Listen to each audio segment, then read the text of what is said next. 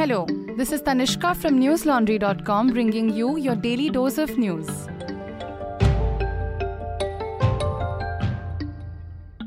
Today is Wednesday, the 30th of November.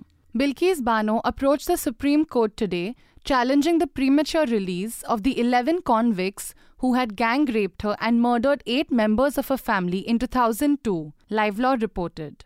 She also sought a review petition against the Apex Court's judgment, allowing the Gujarat government to make a decision on the convicts' remission. The matter was mentioned before Chief Justice of India D.Y. Chandrachud, who said that he will decide whether both pleas can be heard together and before the same bench. In May this year, a bench led by Justice Rastogi had ruled that since the offence took place in Gujarat, the state government had the jurisdiction to consider the remission request.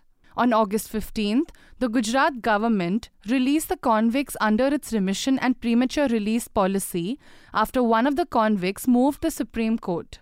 There was an outcry among several sections of the society after the convicts were released, especially after visuals of them getting a heroic welcome went viral on social media.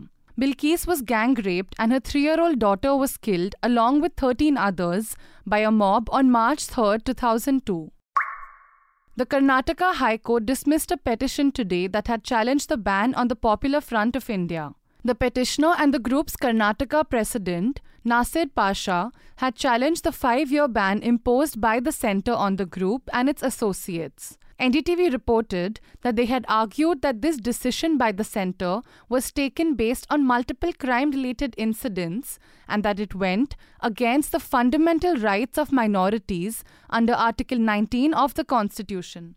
In September, the centre had ordered the ban under anti terror law UAPA after a series of raids across the country. The petitioners had argued that the centre was unable to satisfactorily justify the ban. PFI has been accused of having links to Students Islamic Movement of India, Jamaat ul Mujahideen Bangladesh, and Islamic State or ISIS, and is said to have been a part of multiple terror related incidents and cases. The center had said that there were over 1,400 cases registered against PFI members, including the murder of right wing activists.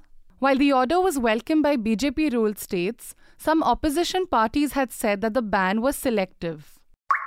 Farmers protesting outside Punjab Chief Minister Bhagwant Mann's rented accommodation were lathi charged by the Sangrur police today, Hindustan Times reported.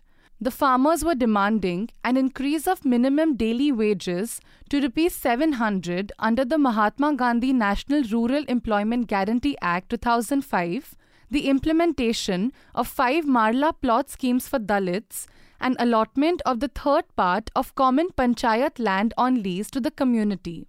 They were protesting under the flag of Sanjha Mazdoor Morcha, a joint front of eight labor unions. As per the report, the protesters gathered at the Patiala bypass and started marching towards the chief minister's accommodation at around 3 pm today. When they reached the colony where the residence is located, police allegedly started using force and lathi charging.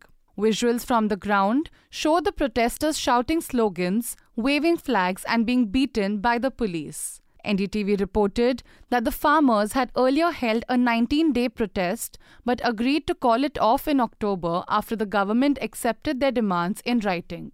Meanwhile, the Punjab Chief Minister is currently in Gujarat campaigning for the assembly elections in the state that begin tomorrow. AAP has claimed that the protesters are being backed by the BJP. Listeners, the Gujarat elections are just a day away, but the News Laundry team has been on ground to bring you stories that go beyond the headlines. One such report by my colleague Shiv Narayan Rajpurohit details how in Junagadh's Manavadar city, Around 200 families are still forced to defecate in the open in Murlinagar Vadivas. These families consist of laborers from the Wadi community, a scheduled caste, and mostly rely on odd jobs at the cotton mills nearby for a livelihood. This, despite the fact that the Gujarat government had declared the state open defecation free in 2017. You can read the full report on newslaundry.com. It is titled a kilometer away from BJP office, Gujarat neighborhood punchers government's open defecation free claims.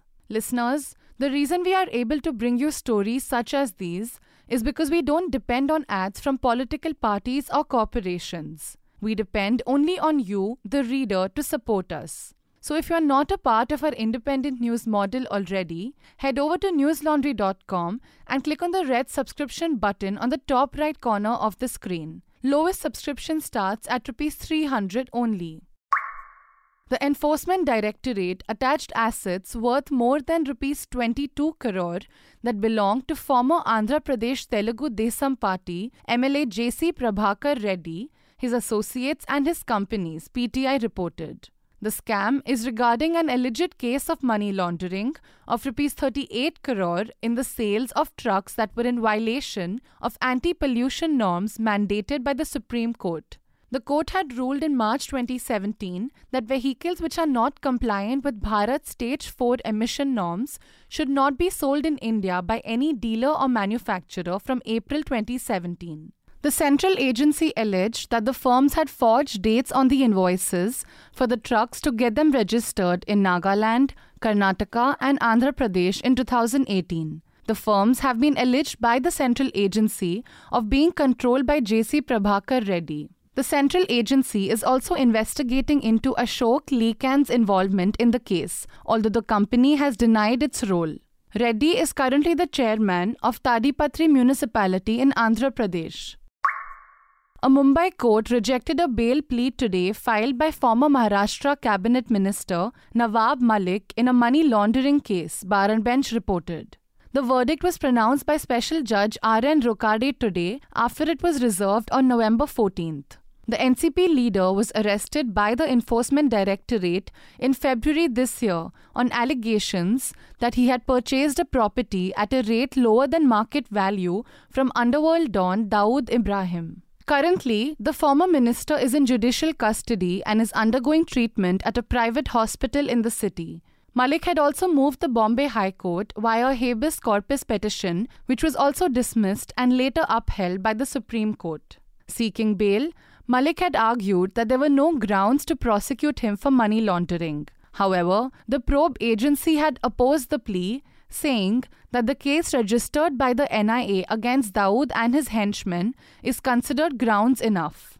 The agency claimed that Malik had been dealing with Dawood and his sister, and there was no question of him being innocent.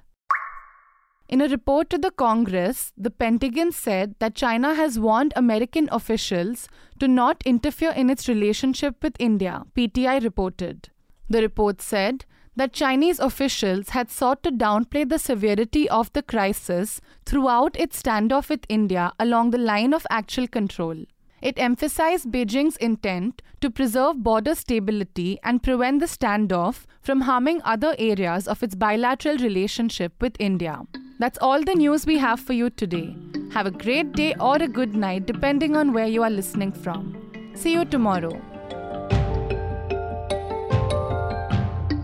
All the News Laundry podcasts are available on Stitcher, iTunes, and any other podcast platform. Please subscribe to News Laundry. Help us keep news independent. Catch all our podcasts on news, pop culture, current affairs, and sport. Visit newslaundry.com. Follow us on Facebook, Twitter, and Instagram, and subscribe to our YouTube channel.